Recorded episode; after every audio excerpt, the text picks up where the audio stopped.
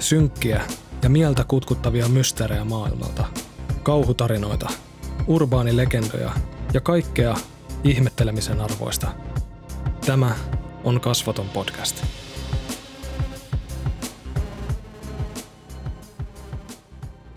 Salamat piiskasivat Smiljanin kylän mustaa taivasta. Ilma oli täynnä sähköistä jännitystä, kipua ja naisen huutoa.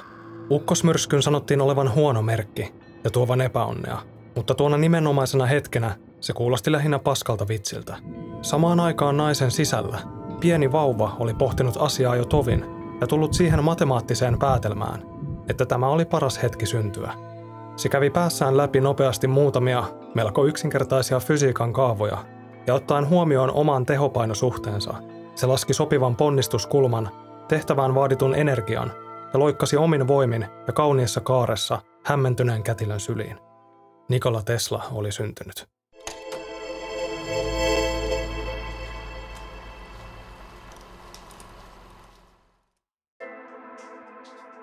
No saatoin vähän käyristellä totuutta tuossa introssa, mutta legendan mukaan tämä serbialais-yhdysvaltalainen fyysikko todella syntyi öisen ukkosmyrskyn aikaan, mikä olisi kyllä melkoinen sattuma, enne tai tosi hyvä aloitus jollekin leffalle, kun miettii, että Tesla omisti suuren osan elämästään sähkölle. Maailmaan mullistavien keksintöjen lisäksi miehen elämään kuului paljon ikäviä tragedioita, mutta myös salaperäistä mystiikkaa, joka on synnyttänyt monia mielenkiintoisia teorioita sekä miehestä itsestään että maailmasta ylipäänsä. Nikola Tesla syntyi siis vuonna 1856 pieneen, muutaman sadan asukkaan kylään, nykyiseen Kroatiaan. Koulussa pojan lanttu leikkasi niin vauhdilla, että lukion neljän vuoden mittaiseksi suunniteltu opintojakso meni kolmessa. Häntä kiehtoi erityisesti matematiikka, ja se näkyy myös koetuloksissa. Tämä kenties huolestutti Nikolan isää, joka oli serbialais-ortodoksinen pappi, ja myös pojastaan pappia toivoi. Ja nämä matemaattiset fiksaatiot voisivat asettua ikävästi isän, pojan ja pyhän hengen tielle. Homma kuitenkin ratkesi ikään kuin itsestään, kun teini-ikäinen Nikola sattui yllättäen sairastumaan, jolloin isä suostui sitten päästämään hänet insinöörikouluun, kunhan vain tervehtyisi. Suomen puolustusvoimissa tämä taktinen peliliike tunnetaan nimellä movettaminen. No, kyseessä oli todellisuudessa kolera, kuoleman vakava suolistotauti, mutta on hauskempaa ajatella, että nuori Tesla luisti pappeudesta pitämällä kuumemittaria patterissa tai jotain sellaista. Kelataan hieman eteenpäin. Matematiikasta ja fysiikasta Teslan kiinnostus siirtyi sähköön. Hän sai työpaikan Budapestin puhelinlaitoksessa ja aikansa kuluksi kehitti laitoksen puhelinjärjestelmiä sen verran paremmiksi, että nousi nopeasti yhtiön johtavaksi sähköasentajaksi. Lukuisten kättenpuristusten ja selkään taputusten jälkeen hän löysi itsensä matkustelemasta pitkin Ranskan ja Saksan maita Thomas Edisonin asiantuntijana. Tesla oli tuolloin jo kehitellyt idean oikosulkumoottorista, yksi miehen tulevista keksinnöistä, joka muuttaisi maailmaa ja jota käytämme edelleen. Tesla lyöttäytyi myöhemmin yhteen kahden liikemiehen kanssa, jotka rahoittivat keksijän ensimmäisen yhtiön. Tesla tulisi tuolloin myös ensimmäisen kerran oppimaan kylmän totuuden siitä, kuinka maailma todella pyörii, eikä siihen oppituntiin kuulunut matematiikkaa tai fysiikkaa. Hän oli juuri päässyt vauhtiin ja kerännyt useita patentteja yhtiönsä nimiin, kun liikekumppanit sitten päättivät, että nyt tämä innovatiivinen sekoilu saa riittää. Projekteja on jo ihan liikaa, ja yhtiön pitäisi keskittyä vain sähkön tarjoamiseen. Joten he tekivät mitä liikemiehet tekevät. He kaappasivat yhtiön imma- immateriaali. He kaappasivat yhtiön immateriaalioikeudet itselleen ja perustivat sitten uuden yhtiön, ilman Nikola Teslaa. Silmään kustu keksiä joutui sen jälkeen painamaan duunia ojankaivajana otsa hiessä ja kahden dollarin päiväpalkalla, jotta selviäisi ylipäänsä hengissä, mutta tämäkin oli vain väliaikaista. Merkittävimpiä keksintöjä, joita Teslan päästä on pulpahtanut vaihtovirran ja oikosulkumoottorin lisäksi, Tesla-käämi, langaton viestintä, langaton sähkönsiirto, laitteiden kaukoohjaus. Hän oli myös aikaansa edellä ja suuntasi ajatuksensa aurinkoenergiaan ja muihin vaihtoehtoisiin energialähteisiin. Fakta kuitenkin on, että Teslan ura oli varsinaista vuoristorataa. Liikekumppaneita tuli ja meni. Perustettiin laboratorioita, Tutustuttiin vaikutusvaltaisiin ihmisiin, ja sitten taas asuttiin halvimmassa hotellin mörskässä, mitä kaupungista löytyi, eivätkä rahat oikein riittäneet siihenkään. Tähän saattoi olla osittain syynä se, että raha oli todennäköisesti hänelle täysin toissijaista, ikävä välttämättömyys.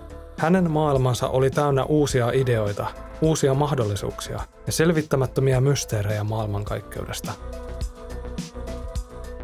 Teslan kerrotaan kärsineen jo lapsena kirkkaista ja voimakkaista välähdyksistä, jotka saivat hänet hetkellisesti kadottamaan todellisuuden tajun ja kokemaan ruumiista irtautumisen tunteita, jotka veivät hänet Teslan omien sanojen mukaan uusiin paikkoihin, kaupunkeihin ja maihin, jotka olivat hänelle yhtä tärkeitä ja tosia kuin todellinen elämä. Se on se ukkosmyrsky, uskokaa nyt vaan. Hänellä oli myös valokuvamuisti, jota hyväksi käyttäen kykeni suunnittelemaan uusia keksintöjä päässään niiden viimeiseen mutteriin asti, ja sitten vain rakentamaan sen. Kielitaitoa hänellä myös oli. Oman äidinkielensä lisäksi hän puhui sujuvasti englantia, ranskaa, italiaa, saksaa, tsekkiä ja latinaa. Numerot olivat hänelle pakkomielle, erityisesti numerot kolme, kuusi ja yhdeksän. Nämä kolme paritonta lukua olivat hänelle jopa niin tärkeitä, että hänen väitetään joskus sanoneen, jos vain tietäisit kuinka suuremmoisia numerot kolme, kuusi ja yhdeksän ovat, olisi sinulla silloin avain universumiin. Tämä pakkomielle ilmentyi mitä erikoisimmin tavoin hänen elämässään. Ennen kuin Tesla astui mihin tahansa rakennukseen sisään, käveli hän kolmesti sen ympäri, ja jos se ei ollut mahdollista, niin sitten koko korttelin ympäri. Ruokaillessa hän piti vierellään aina 18 lautasliinaa, luku, joka on jaettavissa kolmella, kuudella ja yhdeksällä. Ai miksi niin monta lautasliinaa? No hän oli myös uskomattoman bakteerikammoinen. Lapsuuden suolistosaikulla saattoi olla osuutta asiaan. Tesla kammoksui myös muita asioita. Hänellä oli esimerkiksi täysin ymmärrettävä fobia pyöreitä asioita kohtaan. Esimerkiksi pyöreät korut ja varsinkin helminauhat tuottivat hänelle suunnattomia vaikeuksia.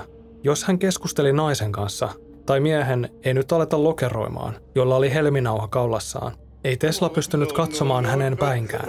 Näin ollen Teslan kuoltua hänen viimeinen lepopaikkansa koitui myös hänen viimeiseksi tragediakseen, sillä miehen tuhkat päätettiin säilyä suureen pyöreään palloon, mikä osoittaa asian järjestelijöiltä kyseenalaista huumorintajua. Saammeko sitten koskaan tietää, mitä universaaleja salaisuuksia numerot 3, 6 ja 9 pitävät sisällään? Ehkäpä maailmaan on jo syntynyt ihminen, joka tulee sen meille kertomaan. Kun puhutaan henkilöstä, joka on lähes yliluonnollisen älykäs keksiä, mutta sen lisäksi suorastaan tihkuu salaperäisyyttä, poikkeuksellisia käytösmalleja ja kaikenlaista mystiikkaa, voit olla varma, että kyseisen henkilön historiaan mahtuu aimo annos omituisia tarinoita ja teorioita. On esimerkiksi väitetty, että Tesla olisi ollut yhteydessä maan ulkopuolisiin entiteetteihin, saanut heiltä apua keksintöihinsä ja tai kenties ollut itsekin täysin alieniheppu.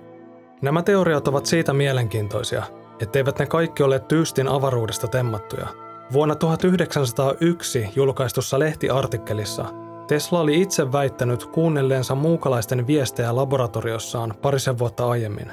Elimme tuolloin aikaa, jolloin kaksi nerokasta miestä kehitti radioteknologiaa eteenpäin tehokkaammin kuin kukaan muu. Toinen heistä oli italialainen keksijä Guglielmo Marconi ja toinen Nikola Tesla – ja eräänä, sopivasti myrskyisenä yönä, kun Tesla testaili laboratoriossaan ainutlaatuista antenniaan ja siihen liitettyä laitetta, jonka hän oli kehitellyt ukkosmyrskyjen tutkimiseen, tapahtui jotain hyvin merkillistä. Keksijä itse kuvaili sitä artikkelissa näin. Nykyäänkin aika ajoin pystyn elävästi muistamaan tapauksen ja näkemään aparaattini kuin se olisi todella edessäni. Ensimmäiset havaintoni suorastaan kauhistuttivat minua, sillä läsnä oli jotain mystistä Etten sanoisi yliluonnollista, ja olinhan yksin laboratoriossani yöaikaan. Vielä tuolloin ei ajatus eksynyt mieleeni, että nämä häiriöt olisivat älykkäästi kontrolloituja signaaleja. Kesti jonkin aikaa ennen kuin tajuntaani välähti idea, että havaitsemani häiriöt voisivat olla älykästä alkuperää. Vaikken pystynyt selvittämään niiden tarkoitusta, oli minun nyt mahdotonta ajatella niiden olevan täysin sattumanvaraisia. Sisälläni on alati kasvava tunne, että pääsin ensimmäisenä kuulemaan tervehdyksen toiselta planeetalta toiselle. Tesla tuli jokseenkin pakkomielteiseksi ajatuksesta, että jos ei maaplaneetalta, niin ehkäpä sen ulkopuolelta voisi viimeinkin löytyä tarpeeksi fiksua juttuseuraa ja jatkoi innoissaan laitteidensa kehittelyä. Samaan aikaan italialainen keksijäkollega tajusi, että vihdoin radioteknologiasta oli saatu revittyä jotain mediaseksikästä, ja mikä raivostuttavinta, ei hänen ansiostaan. Marconi ei aikonut tippua menestyksen kelkasta, vaan kiirehti julkisesti kertomaan, että radioviestittely muukalaisten kanssa on ensinnäkin täysin legitiimi tavoite, myös toisekseen jotain sellaista, mitä hän on itsekin harrastellut, ja tulisi myös jatkossa harrastelemaan. Keksijät jatkoivat uurastusta tahoillaan, keräten huomiota niin lehdistössä kuin sijoittajienkin keskuudessa. Tesla kirjoitti myöhemmin. Olen tarkkailut sähköisiä tapahtumia, jotka ovat vaikuttaneet käsittämättömiltä. Niin heikkoja ja epävarmoja kuin ne ovatkin, antavat ne minulle syvän vakaumuksen siitä, että ennen pitkää ihmiskunta kääntää yhdessä katseen kohti taivaita, rakkautta ja kunnioitusta tuntien, innoissaan iloisista uutisista. Voi Nikola, vanha kunnon optimisti. Nykypäivänä siihen, että kansakunta katsoisi yhdessä tuumin taivaita kohti, vaaditaan se, että siellä leijuisi jättimäinen puhelin, jossa mielellään pyörisi vielä TikTok-video. Ja mikäli jättiläispuhelimen takaa kehtaisi astua esiin muukalaisten suurlähetystä maan asukkeja tervehtimään, vastaisivat maan asukit sille luultavasti lättyski. Kun langatonta yhteyttä käytetään täydellisesti, koko maapallo muuntautuu jättimäisiksi aivoiksi. Pystymme kommunikoimaan toistemme kanssa silmänräpäyksessä, etäisyydestä riippumatta. Me tulemme näkemään ja kuulemaan toisemme kuin olisimme kasvokkain, huolimatta tuhansien mailien välimatkoista. Ja ihminen voi kantaa sellaista laitetta taskussaan.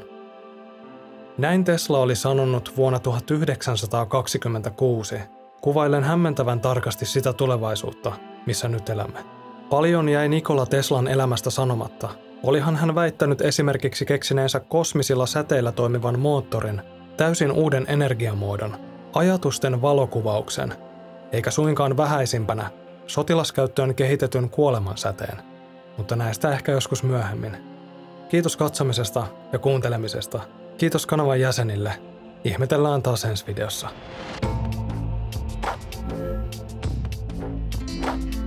Tämä oli Kasvoton podcast. Kiitos kun hyppäsit kyytiin ja roikuit mukana loppuun asti. Ihmetellään taas ensi jaksossa.